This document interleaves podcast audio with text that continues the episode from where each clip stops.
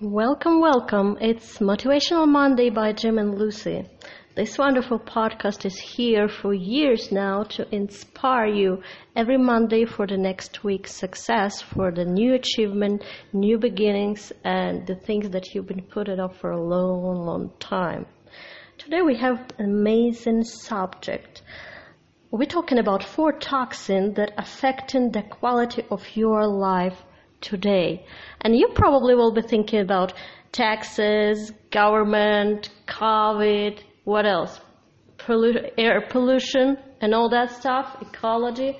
Well, there are more important things. Not really more important, but the things that you can change and that will change the quality of your life. And those toxins are self distraction, self limiting beliefs, the criticism, and self sabotage.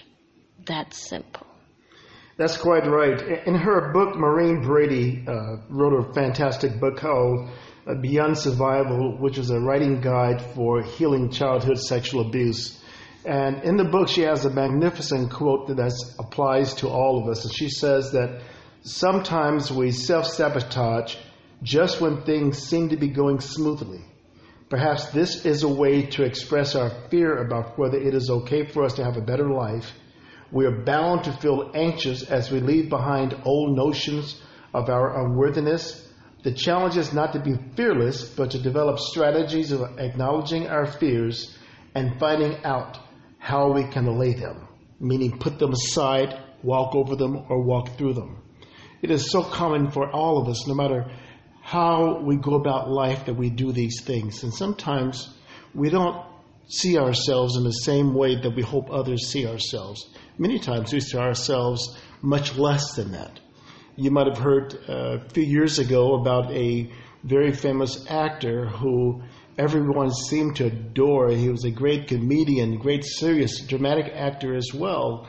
It was quite surprising to see this man who had decided that he had actually attempted to uh, commit suicide. And we all wondered, how is that possible? But yet, there are many people that are celebrities that do this, and countless many others that do the same thing in regular course of life. I can recall several years ago reading uh, about a, an episode on the Golden Gate Bridge, obviously in San Francisco, for those or, who are, are some of our international audience. I can remember there happened to be three women on the Golden Gate Bridge at the same time attempting to commit suicide. In fact, they weren't attempting, they were committed that they wanted to die, that there was nothing worthwhile to do. Someone happened to see this. Now, attempting to commit suicide at the Golden Gate Bridge used to be a common occurrence. I don't know about now. But someone, a bystander, decided to climb up as much as possible and try to persuade the three women to come down. They managed to get up there and successfully talk two of the three women down. I've often wondered what did he say, what did he say to get two of those women down and left the one person up to die.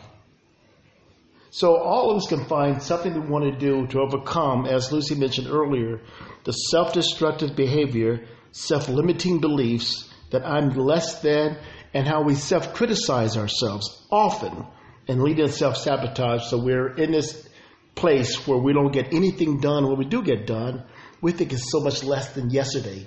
As one person said, that's all a matter of smoke and mirrors. We all have moments of feeling down on ourselves, on situations, on behavior, and sometimes it feels like our brain are playing game with us.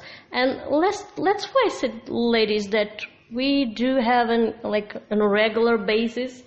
Um, it's not stereotypical. Uh, I'm not a chauvinist or feminist either, any of those things, okay? But we do deal with this very often. It's just biologically and situationally uh, just set like that we do deal with many things that are un- unfair. We do deal with many things that are just, uh, as I said, biologically work for us this way. And we have the moment that we will be criticizing ourselves. Not sometimes not just chasing perfection, but simply develop into the new stage, taking on the new job role, taking on new client, trying new venture in a business or in a career or new things, we can feel down on ourselves trying to limit our thinking or our setting up our glass ceiling for ourselves when we actually don't have to. We can be the ones cheating up ourselves out of this situation. It's hard because probably on, even on biochemical level, the brain will be tricking us. It's like a safety mechanism. It clocks and says, okay, let's go down and play those bad scenarios, and then you can feel more depressed or more, you know, down to earth or whatever it is. You don't want to, but it works that way.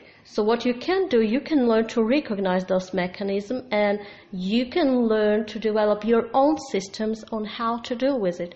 If you need to go to a therapist, whatever it is, take medication or just talk to somebody or have friends meet and talk to friends, online or offline, doesn't matter. We, we're going to be out of COVID, I believe, after vaccination. So hopefully. Hopefully it's not that scary anymore in perspective. But whatever thing works for you, self-motivation, outside motivation, therapy, whatever it is, those are the things that you need to utilize to take yourself out of those vicious cycles. Because as they say, there is a villain within, and it's you. That is quite right. So we'd like you this week to recognize what some of those self-sabotaging behaviors, because every, the four items that Lucy mentioned earlier, that's really what they are. Uh, because we always see someone else's life, our neighbor or family member's star shining brighter than ours. No matter how well they're doing, it's is shining much brighter in our own mind than we are. And yet we're doing remarkable work. You're working well every day. So the first step in breaking the cycle of this self-sabotage is becoming aware of these behaviors. And then we want you to look at them as if you're uh, disassociated from yourself, as, you, as if you're an outsider looking, observing yourself now, okay? And think of yourself mentally now, and with your eyes visually, I want you to think about what would you say to yourself? What would you be seeing in yourself right now committing self sabotage? One would be procrastination.